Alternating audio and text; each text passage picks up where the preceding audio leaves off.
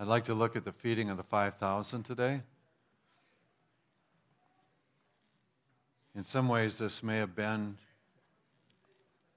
in terms of scale, the largest miracle that Jesus did, in that uh, he'd gone off, crossed the Sea of Galilee. They were in the wilderness. A crowd of, uh, it said 5,000 men, but who knows how many women and children as well. Um, so, you know, maybe 15,000, maybe more. Um, he's speaking to them. He'd, he'd gone up on a mountainside, sat down, and then he asked the disciples, he asked Philip, How are we going to feed these guys? And of course, you know, Philip goes, There is no way in the world. You know, just like we would do if we had a similar crowd. Can you imagine the logistics even? I mean, it, it's rare. Uh, what's the dome seat? 10,000? And most? You know, so you, you, you talk a crowd that size, and, and Jesus is going, yeah, let's, let's take care of them. And uh, so Andrew comes along and he, he goes, well, there's a boy here with five loaves and two fish. That'll do it, you know, sit down. And, and so there's a miracle that takes place, you know, and obviously um, it's one of those things where you're going, how did that happen? Well, except for the supernatural. We don't know, right? And, you know, in the end, they pick up 12 basketfuls of leftovers. Jesus says, don't waste anything. So there, it's just a, an amazing story, but what comes out of it is, is pretty intriguing to me because at this point, then the people immediately say, Well, this is a prophet of God, let's make him king. You know, we're, we're tired of the other governments anyway. Let's just, let's do this now. And Jesus withdraws from them.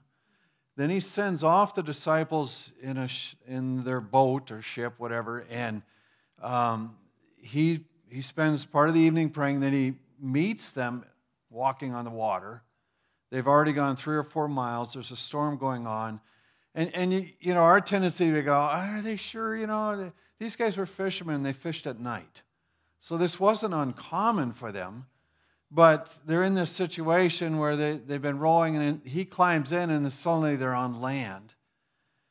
And just the fact that, you know, they'd already gone, what, three or four miles, the fact that people then would go try to find them and, and catch them again, they're going, you know, what are you, what are you doing? You left and we were, we were ready to do this thing.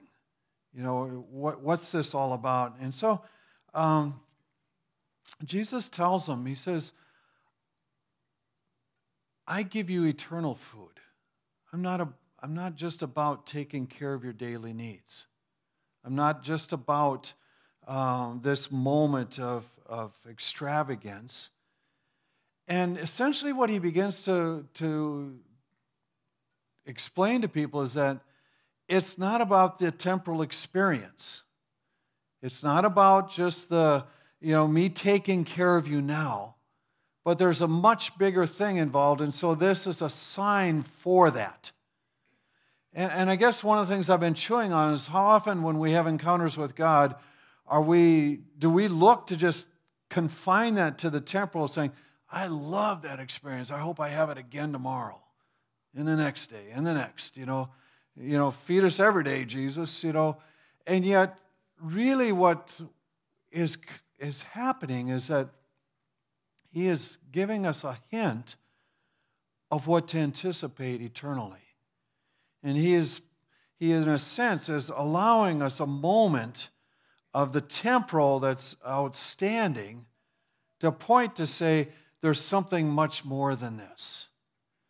And so, you know what, I encourage you when, when we're walking through life, and, and all of us want encounters with God, that's true. And we love it when unusual things take place. But the sign of that is to be in regard to the eternal because there is coming a much bigger, better day than what's ever been seen on this earth.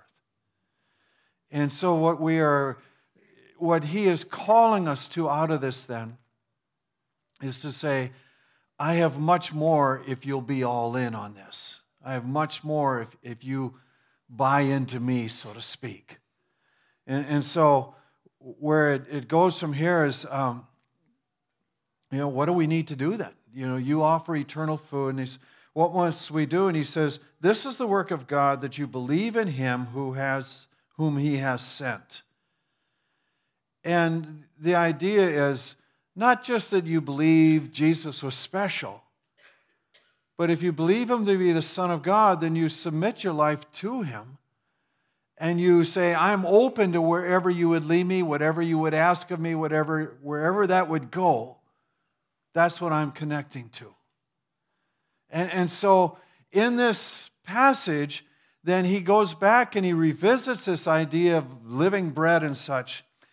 And it, it gets kind of strange to our thinking, but it's illustrative of how, what he's calling us to and saying it's not just about a meal today, but it's about partaking of something that influences everything you have and goes on forever. So, first, he, he, he you know, they, the people say, well, you, in the wilderness, our, our forefathers ate manna. You know, that was given to us. And he says, It wasn't Moses that gave that to you, it was God. And now I'm the one sent from God giving you living bread. And, and so, even during this Passover season that they were participating in, they're leading up to this event where the, in their memory is this thing of they have participated in the wilderness because through the Passover they were delivered out of Egypt. Then they promptly landed in a place where they couldn't provide food for themselves. And God continues to provide food day after day after day. And so, even with the Passover, then they enter into what is the Feast of Unleavened Bread, which was seven days long. And so, this is the season of year that they're looking at. And Jesus is saying, there is a bigger application of this and a bigger understanding than what you have even in the memories of what tremendous deliverance God brought. In a sense, it's a deliverance for us now, it's a deliverance for His people. It's the bread of life. And so he says, I am the bread of life. Whoever comes to me shall not hunger, and whoever believes in me shall never thirst. He goes on, and, and they, they get kind of offended by this. And they're going, Isn't this Joseph's son? You know, he's, he's saying that he's sent from God, but we remember him growing up. And so this grumbling starts, you know, they, they have participated in a miracle, but it hasn't turned out quite the way they want because they're ready to make him their king now. You know, and all of that is something that Joseph's son could do, so to speak. But he's talking about something that's completely different. He's talking about the eternal, the unseen. And he's saying that's what this represents. And I find that in some ways, even, even in through life, I keep getting drawn back into the what I see, things around me. Hope God takes care of this today, where it's all been promised but the idea is my mind needs to be more turned toward what's unseen. And it needs to be connected to the eternal. And it needs to recognize that this life, it's just a shadow and a vapor in comparison. And so when he goes into this dialogue with him and he says, Unless you eat my flesh and drink my blood, you have no part of me. And they're going, That is, we don't like the sound of that you know, and, and any more than we do, because that, that sounds a bit weird, right? But what he's really saying is, I become a part of your life. It gets indistinguishable. You participate in me, and you're participating in the eternal bread that the Father has sent, and you are taking on eternal life when you embrace me. And, and so it's this this awareness that even though he's using this imagery, he's saying far more. And that's what we have to come to terms with that even in the temporal, when we see incredible things and when God's work in our lives is, is made known, and, and, there, and, and we have this, I love this day moment. it's still supposed to point to I'm going to love eternity a whole lot more.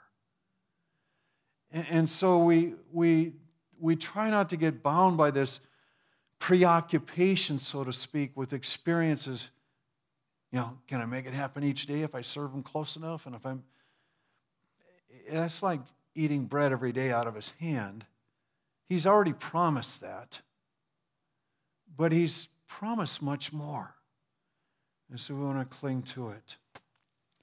Well, a number of people walk away from him at that point. In fact, um, if you read you know, the survey books and such, they'll say that was the peak or the pinnacle of, of his life on earth as far as popularity. You know, when you can draw a crowd that size and they respond, you know, whoo, it's great. You know, can you imagine them going out and telling everybody free food? He, he made, you know, it would have gone that much further, except that he draws a line and just says, I am not about just this, but this was a sign of something more. And, so a lot of them grumble and, and walk away, and, and he's going, you know, my goal is to retain the ones that the Father has given me and lead them into eternity. And so he makes that declaration, and he, the disciples say, you know, you know, he says, Are you going to leave me too? And Peter makes this declaration, verses 67 through 69. To whom shall we go? You have the words of eternal life, and we've believed, and come to know that you are the Holy One of God. And that's what we cling to throughout our lives. We recognize and say, Jesus Christ was unique from all other beings. He was God's Son sent to earth, and He provided a way for us to participate in eternal life with Him. We never escape that message. We never blend it with some other message. It is the core of what we believe. And so we keep coming back to that saying, You are the Holy One of God. You are the living bread. You are the one that provides life for me.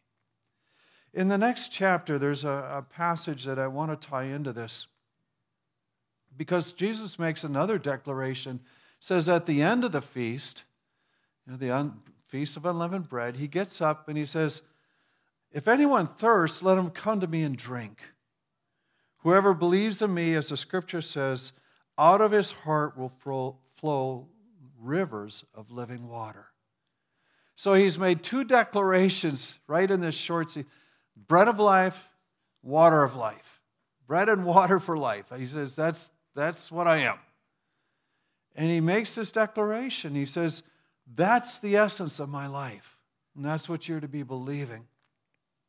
This particular passage, um, as far as family memories, is special to me because my mother had a powerful encounter with it. She must have been 65 or 70 at that time, maybe a little more.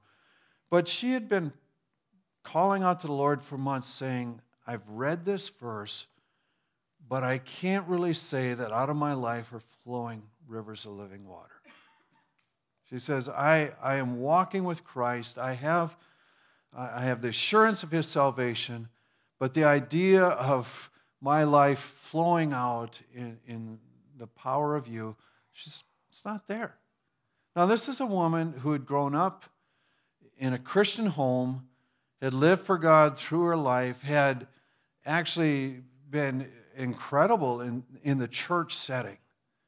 I mean, she directed choir, she sang solos, she taught Sunday school, she mentored, she, you know, godly woman.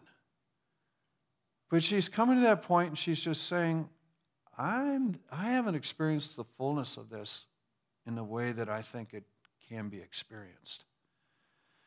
Well, during that time, they went to a series of meetings in another city, five days in a row. They um, went with a group of people from the church, and you know this was heavy on her heart. And uh, she she wants to have God speak to her about it.